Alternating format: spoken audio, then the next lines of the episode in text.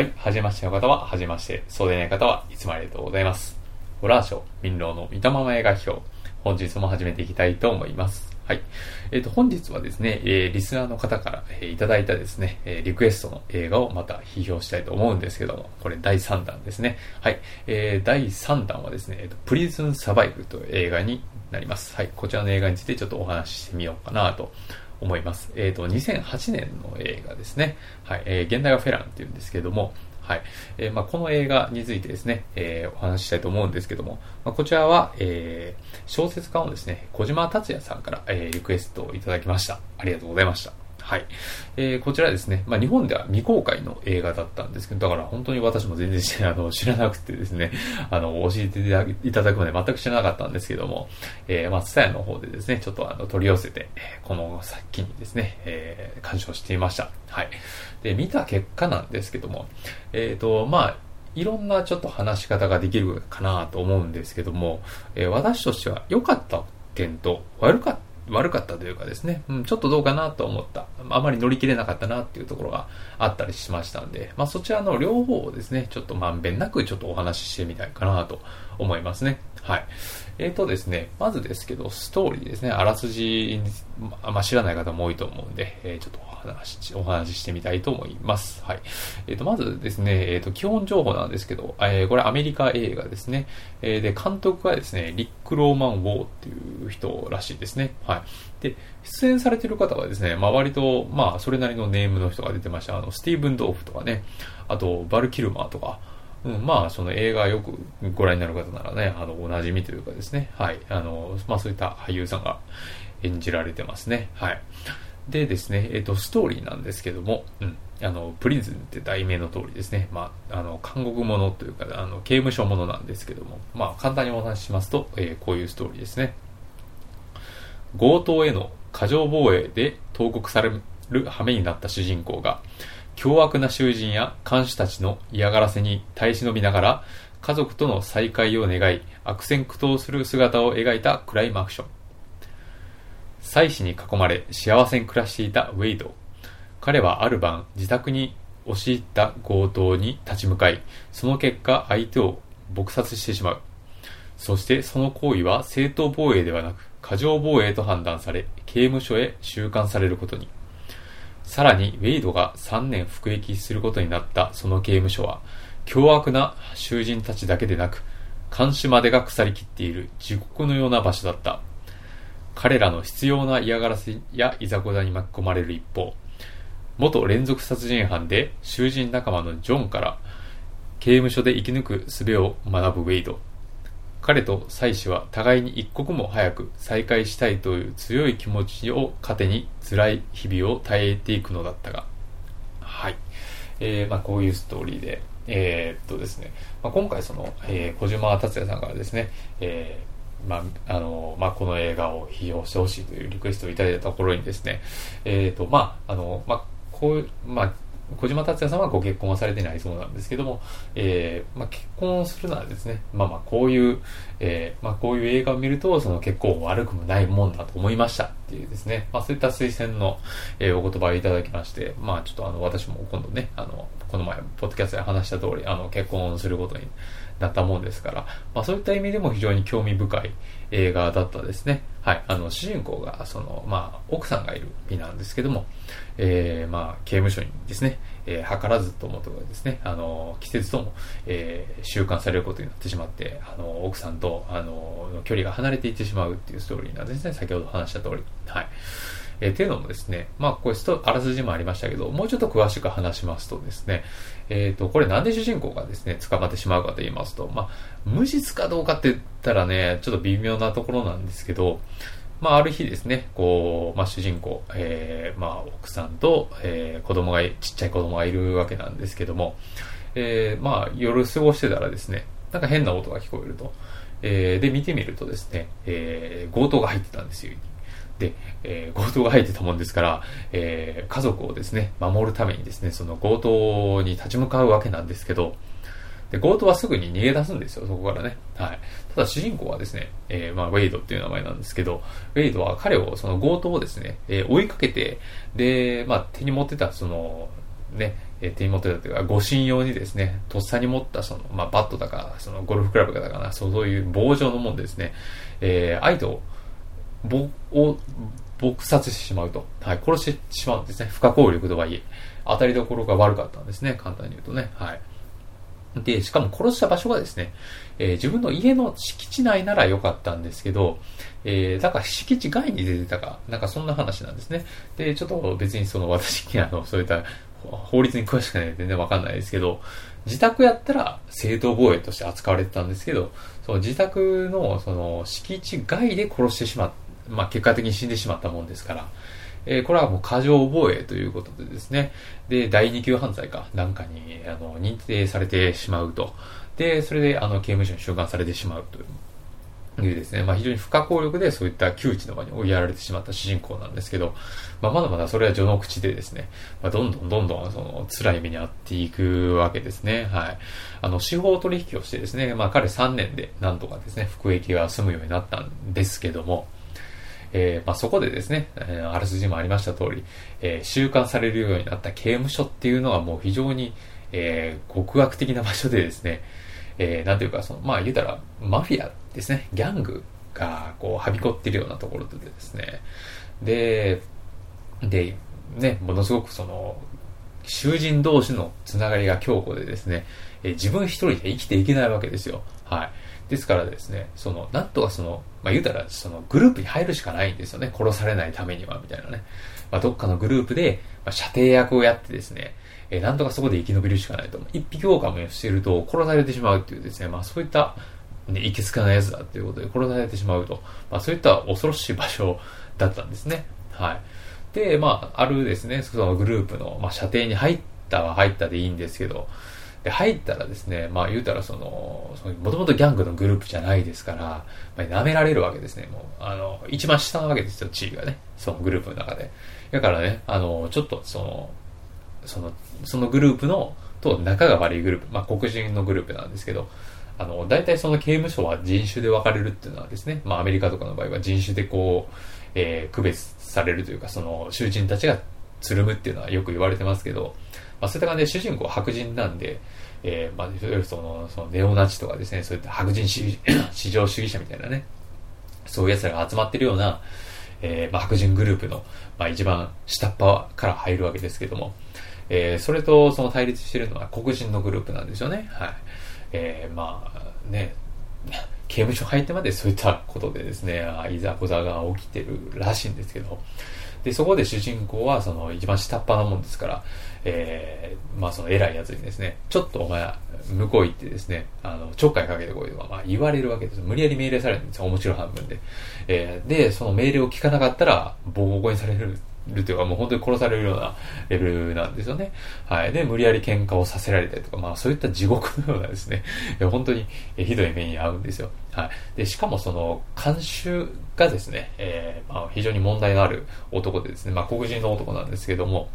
えー、まあ、面白半分でというか、その、賭けをしたりするんですね。その、囚人同士のその、まあ、喧嘩をですね、自分たちの賭けの道具にして、えー、遊んでいるというですね、本当にひどい、えー、まあ、監修がいましてですね、えー、まあ、ほん、まあ、そういった形でもう主人公が、もうどんどんどんどん追い詰められていくわけですよ。はい。で、まあ、そういった生活をしているもんですから、まあ、あるグループに入ってですね、まあ、いろんなそのいざこざを起こさ起こすですね、まあ、トリガーみたいな役目をさせられるんで、えー、まあ言うたらその、問題囚人扱いされるんですね。まあ、主人公としてはもう無理やりあやされてるんですけども、えー、まあ非常に問題視されてしまってですね。で、どんどんどんどん経費が伸びていくんですよ。ひどいことに。まあ3年で済むはずやったのに、どんどん伸びてしまうと。最初のうちはですね、まあ3年経ったら、えー、奥さんの元に帰れると。えー、まあね、本当にこの主人公恵まれてなくて、えー、この刑務所に入る前も、あの、結婚する直前だったんですよ。結婚式を挙げる直前だったんですね。はい。あの、なんかね、あの、まあ、結婚は奥さんとしててですね、子供もいるんですけど、式は挙げてなくてですね、で、まあ、自営業みたいなことを、ちっちゃい会社を自分で起こして、その従業員を雇って、その、えー、まあ、仕事をしてて、まあ、家族を養ってたわけなんでですけども、まあ、最初のうちはね、あの、まあ、非常にこう、経営が苦しかったのか、まあ、そういった結婚式を挙げずにですね、えー、生活してたそうみたいなんですよね、雰囲気的に。はい。で、ある程度軌道も、仕事も軌道に乗ってですね、で、お金も、まあ、まあ、少しは余裕ができてるようになったんで、えー、今度、その、奥さんと、えー、結婚式をちゃんと挙げようと。まあそういった状況になってる時に、その、その、まあ過剰防衛でですね、その捕まって、で、韓国行きになってしまうということで、非常に、えー、悲しい主人公なんですけど、まあ3年、3年経ったらその奥さんの元に帰って、結婚式をちゃんと彼女と奥さんと挙げれると思ってるんですけど、まあそれに反してですね、えー、どんどん自分のケーキが伸びていってしまうと。で、本当に絶望しかなくなっていくんですよね。で、どんどんその、まあ奥さんの方もですね、3年経ったら、えー、まあ、旦那がですね、自分の家に戻ってきてくれるわけですから、えー、なんとか3年耐え忍ぼうと、その、旦那がおらんくても、その女で一つで頑張ろうという、思ってたのに、その、旦那のケーキがどんどん伸びていくんですよね。はい。で、奥さんからしたら、えー、その旦那が喧嘩とかですね、まあそういったことをして、まああの、刑務所の中でね、まあそういったことをして、あの、ケーキが伸びていってるわけですから、えー、まあ非常にいたたまれない気持ちになるわけですね。あんたなんでその、刑務所でそんなバカなことやってんのと。で、主人公からしたらもう、俺はやりたくてやってんじゃなくて、仕方がなくて、そうじゃないと、刑務所で殺されちゃうんだよっていうことなんですけど、まあ、奥さんからしたら、まあ、それは非常に辛いことですよね。あの、旦那が自分で、そのケーキを伸ばしちゃってるわけですから。はい。で、まあ、旦那は旦那でですね、その、まあ、まあ、そういった生活をしてるもんですから、どんどんどんどん不満が溜まっててですね、えーで、まあ自分のその不満っていうのを奥さんにぶつけてしまうんですよね。まあそうなるとしたらもう奥さんとしても辛いじゃないですか。で、まあある日ですね、こう、えー、もう、耐えれませんっていうことでですね、その結婚を解消してほしいというですね、知らせが、えー、旦那の方に、えー、ジェイドのとこに届くんですよね。もう彼としては、もう本当にその奥さんも、あの、と、いずれは一緒になれるっていうですね、ことを糧に頑張ってたわけですから、もう夢も希望もなくなってくるわけですよ。もう非常にね、いたたまれない、ことになってくるわけなんですけども、果たして主人公はそんな中でですね、まあ、どうやってその刑務所暮らしをですね、えー、乗り越えるかっていうのが、まあ、この映画のストーリーなんですよね。で、映画自体はですね、まあ、非常にこう、まあ、短いというか、まあ、105分かな。まあ、そのぐらいの、まあ、短い尺の映画なんで、えー、まあ、これ以上話をネタ終わってしまうとですね、えー、まあ、そういった短いストーリーをですね、あの、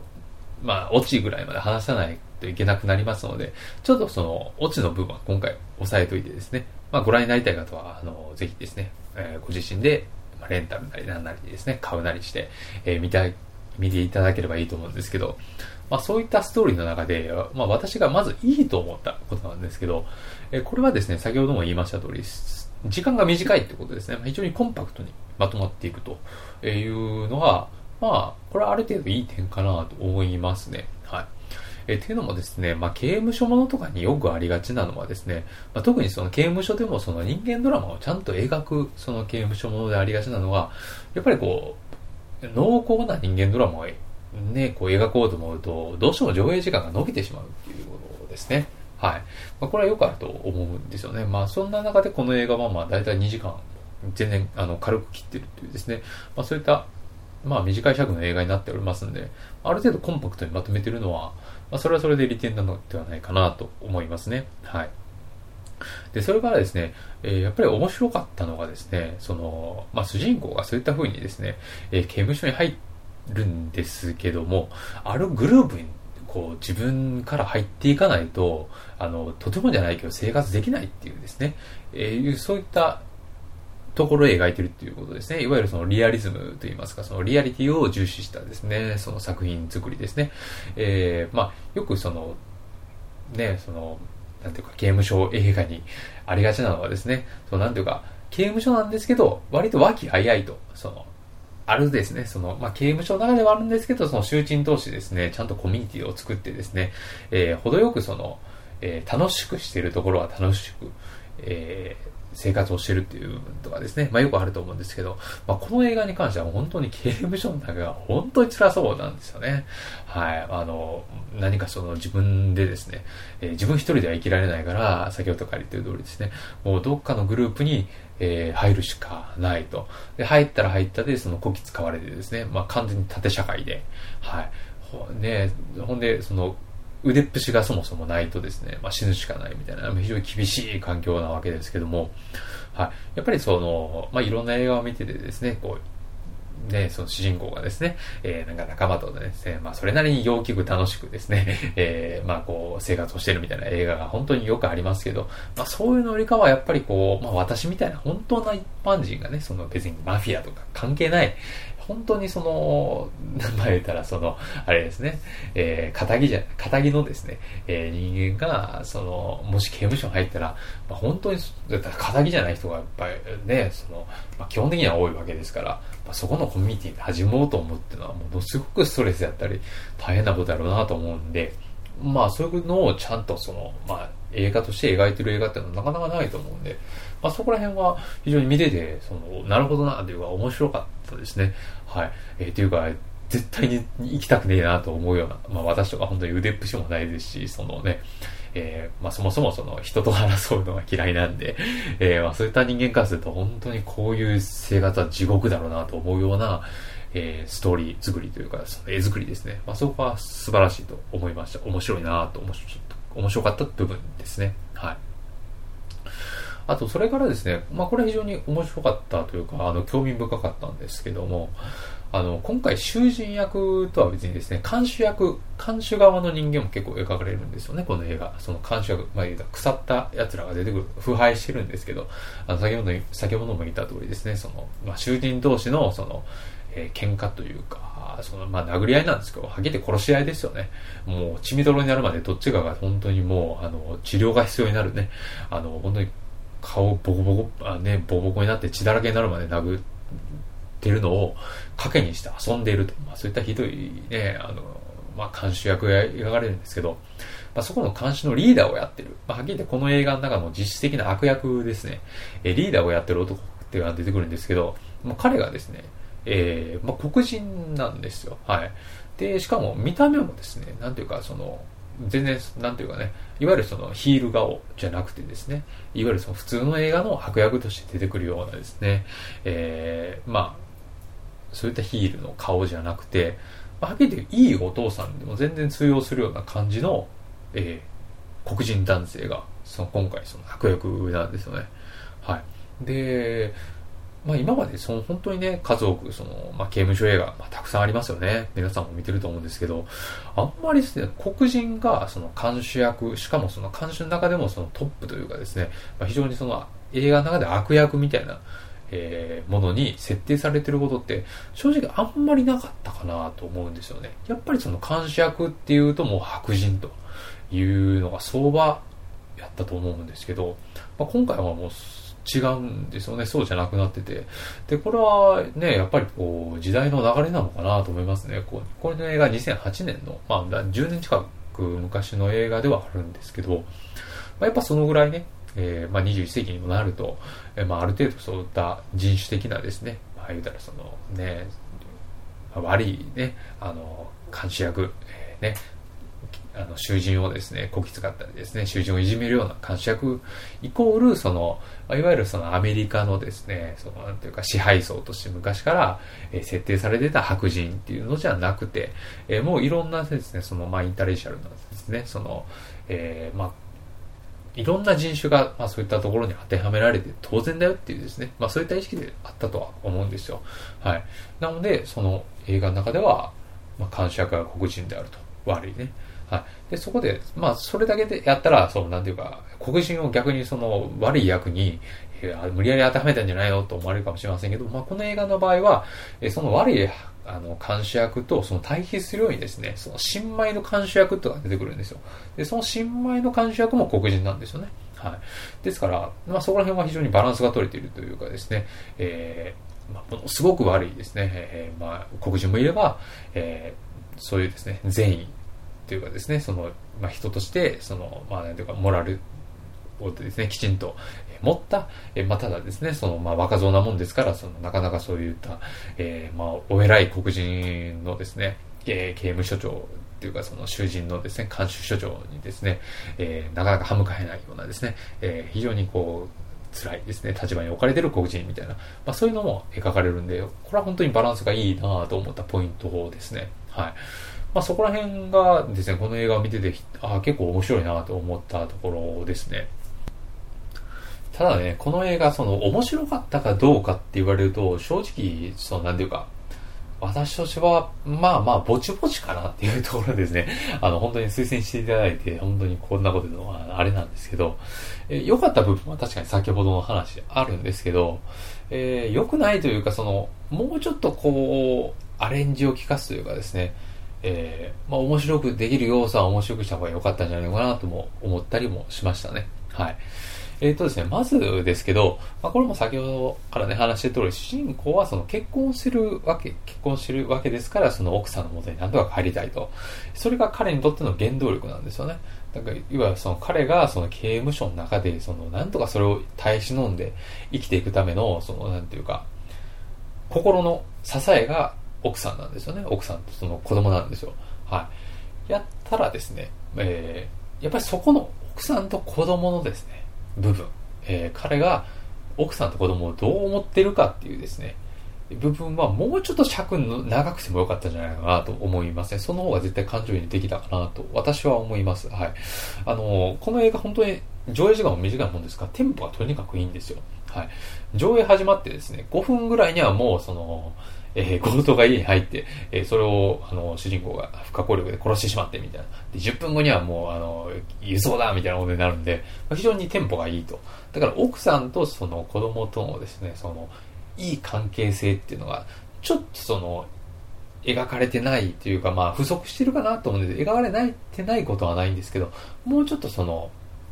ね、あの、プレマイズとして入れといても、良かったんじゃないのかなと思いますね。あの、その方が絶対その奥さんと、え主人公の関係性がその後どんどんどんどん悪くなるというところの、そのまあ主人公の心の辛さですよね。その奥さんとしても、その、えー、まあ旦那とこう離れていかざるを得ない、どうしてもね、その物理的にっていうですね、まあその辛さが出たんじゃないのかなと思いますね。はい。まあそういったところありましたね。はい。で、それからですね、まあ、今回その、まあ、あらすじもちょっとありましたけど、まあ、主人公、ウェイドのですね、もう一人ですね、まあ、準主人公みたいなキャラクターとしてですね、あの、ジョンという男が出てくるんですよ。で、彼はですね、その、元連続殺人犯なんですよね。はい。で、まあ、あの、いろんなですね、刑務所をですね、えー、渡り歩いてるというか、そのある刑務所で問題を起こしては次の刑務所行って、で、また問題を起こしては次の刑務所行ってっていうことでですね、えー、どんどんどんどん経験が伸びてしまってるというですね、男なんですよ。まあ言うたら刑務所のベテランですね。はい。だからこれ主人公は、その、言うたら刑務所のルーキーなわけで、で、そこに同じ部屋、あの、一部屋二人で住まないといけないらしくて、そこの刑務所は。で、そこの、その一つの棒の中で一緒に生活する仲間として、そのジョンという、ね、あの、刑務所のおやすさんが入ってくるわけですよ。で、彼からいろんなですね、刑務刑務所でのその生き方とかを教えてもらうみたいな、いわゆるこう指定者になってくるわけなんで、っていう側面もあるんですけど、えここでですね、非常に問題だなと思ったのは、え主人公のそのウェイドは、その家族のために何とか耐え忍いでるっていう。まあ家族がこの主人公の中でものすごく大きなウェイトを占めてるですね、要素なんですけど、えー、その囚人仲間であるジョンに関しても、えー、自分の家族ですね。まあ、あの、彼はもう家族を亡くしてしまってはいるんですけど、えー、家族っていうのが、その彼にとってものすごい大きなファクターであるっていうことは、まあ、あの、劇中で示されるというか、えー、そういうことなんですよね。はい。で、まあ、これはちょっとまずいかなと思いましたね。えー、まあ、主人公とそのジョンとのですね、その関係性っていうのが同じような境遇、その家族を共に思っているっていうですね、えー、境遇っていうのが、その、まあ、彼らのですね、関係性をより強固に描くことに、まあ、成功してるとも言えなくはないんですけど、どちらかというとですね、えー、まあ、主人公はそういうふうに家族を持っているっていうのが一番のあの行動原理なんですけど、やっぱりそのジョンの方はまた別の行動原理があってもよかったんじゃないのかなと、まあ、正直思いましたね。完全なそのお互い二人と全く同じ葛藤にですね、持っていくんじゃなくて、一方は全く違うようなですね、え、キャラクターにするっていうのもある意味手じゃんじゃなかったかなと思いますね。やっぱりドラマがね、あの、重複してるんで、ちょっと飽きてくるんですよね。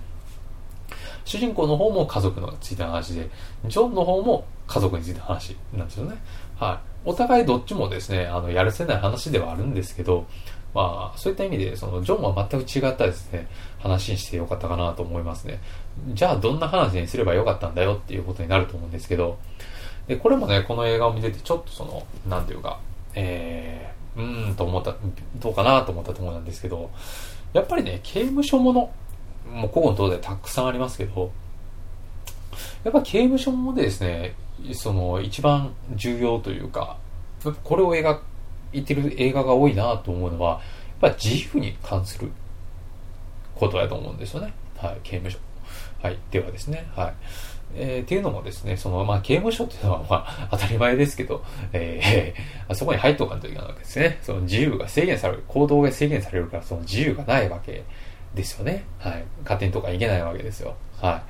い。で、そんな中で主人公は、え主人公とかね、そのいろんなキャラクターは、えその限られた限定的なですね、世界の中でどういうふうに自由を得ていくかっていうのがテーマになっている作品ってたくさんありますよね。はい。で、やっぱりこう、誰しも思い描くと思うのが、まあ、例えばですけど、ショーシャンクの空にとかそうそうですよね。あの、フラング・ダラゴン監督の、えー、名作ですけども、ね、あの、90年代最高の映画と、えー、言われてることが多いですけど、っぱりあれは自由についての話ですよね。その主人公はそのまあ無実の罪でですね、そのまあ刑務所にやってきてですね、で、その中で彼が、彼がやることって言ったらその自由を希求することなんですよね。はい。で、こう、非常にですね、まあ、自由についての話が展開してるわけですけども、まあ、まあ、そこでですね、肉体的にその自由になろうと頑張るっていうこともそうですけど、あと精神的に自由になるっていうことですね。あの映画で本当に感動的だったのは、まあ、主人公がね、その、まあ、えー、まあ、図書館のエピソードがありますけど、図書室でですね、あの、刑務所の中に図書室があるわけですよ。で、そこの官僚主人公はですね、まあ、模範囚みたいな形で認められるわけなんですけど、で、そこで彼はその、魂の、その、まあ、自由をですね、えー、得るために音楽を流すんですよね。それは禁じられてるんですけど、その音楽を大音量でその刑務所に流すんですよ。はい。で、彼はその、その後にね、完全にね、あの、映像というかその、まあ、懲罰棒に入れられるってことはもう主人公にとっては分かってるんですけど、まあそれでもそういうことをするんですよね。はい。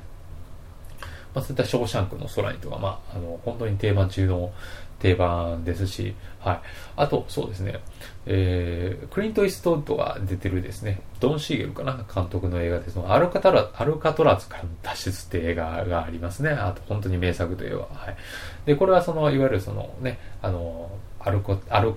アルカトラズ島ですね。はい。そこにある、その、刑務所。あれですね、その、マイケル・ベイの、その、ザ・ロックの、えー、なんていうかね、舞台になったあの刑務所、おなじみの刑務所ですけど、はい。あそこを主人公がなんとか脱獄しようとするっていうストーリーですけど、あれも非常にこう自由について考えられてるストーリーなんですよね。まあ主人公がその肉体的にその脱出、脱走してですね、刑務所を脱走して自由になるっていう話でもあるんですけど、まあその中でですね、まあ刑務所の中で絵をずっと描いてるじいさんというのが出てくるんですよね。はい。で、彼にとってはもう絵を描くことが本当に自分にとってのその自由なんですよね。だからその刑務所でいることは確かに苦痛ではあるんですけど、その中でその、まあ、絵を描くことっていうのが彼にとっては本当にこう自分の心の自由を、魂の自由を感じる唯一の方法なんですよね。で、彼がその、その自由をですね、まあ刑務所長にある日ですね、こう奪われるんですよね。その所長の絵を描いてたかなんかで、その似顔絵をね。で、それを見たあの刑務所長がそれをよく思わずにですね、えー、まあ彼に絵を描く特権っていうのをその、剥奪してしまうんですよね。はい。で、彼はそれに絶望して、その自分の指をあの切断してしまうわけなんですけども、まあそういった映画であったりとかですね、まあとにかくそういったまあ、古今東西ですね。まあ、いろんな映画において、その刑務所で、ものっていう映画では、まあ、いわゆるその、自由を希求する映画が多いと。で、これはなんでかって言いますと、まあ、これははっきりしてると思うんですけど、私たちが生きてるこの世界っていうのも、ある意味その刑務所、刑務所みたいなもんと言えるわけですよね。えー、刑務所ものでよく描かれるのは、まあ、いろんなね、こう、刑務所ならではのルールとかですね、あと規則ですね。まあ、それに縛られて生きてるってことなんですけど、まあ、これははっきり言って箱庭的に描いてるわけですよ。その、いわゆる普通の社会をね、えー、私たちもその、まあ言うたらね、まあフレックスタイム制とかは違うかもしれませんけど、ある時間に会社に行ってですね、仕事をしたりとか、まあ当然その、社会のルールにのっとって生きざるを得ないわけじゃないですか。ね。やりたいことがあってもなかなかできない状況とかあったりするわけですけど、で、その中で、まあ、同じような境遇のですね、えー、主人公が、えー、刑務所の中でどうやって自由を生きていくかっていうところで、えー、感動してしまうっていうのがあるわけですよね。はい、だから刑務所ものでは、その、ね、あの、自由ですね、えー、を描くっていうのは非常に大きなテーマの一つであるかなとは昔から思ってるわけなんですけど、えー、そういったエピソードっていうのを、このプリズンサバイブにおけるそのジョンっていうキャラクターに当てはめても、はっきり言って感動的になったんじゃないのかなと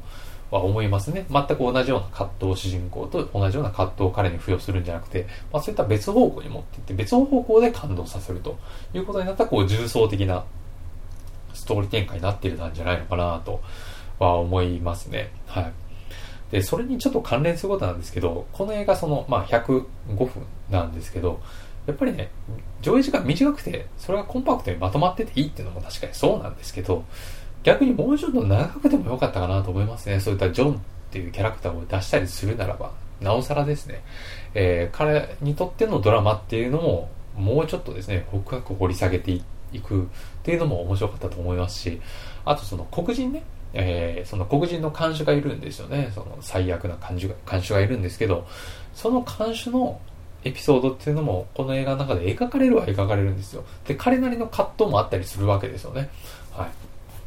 で、彼は本当にその、なんていうか、自分が楽しくて、その、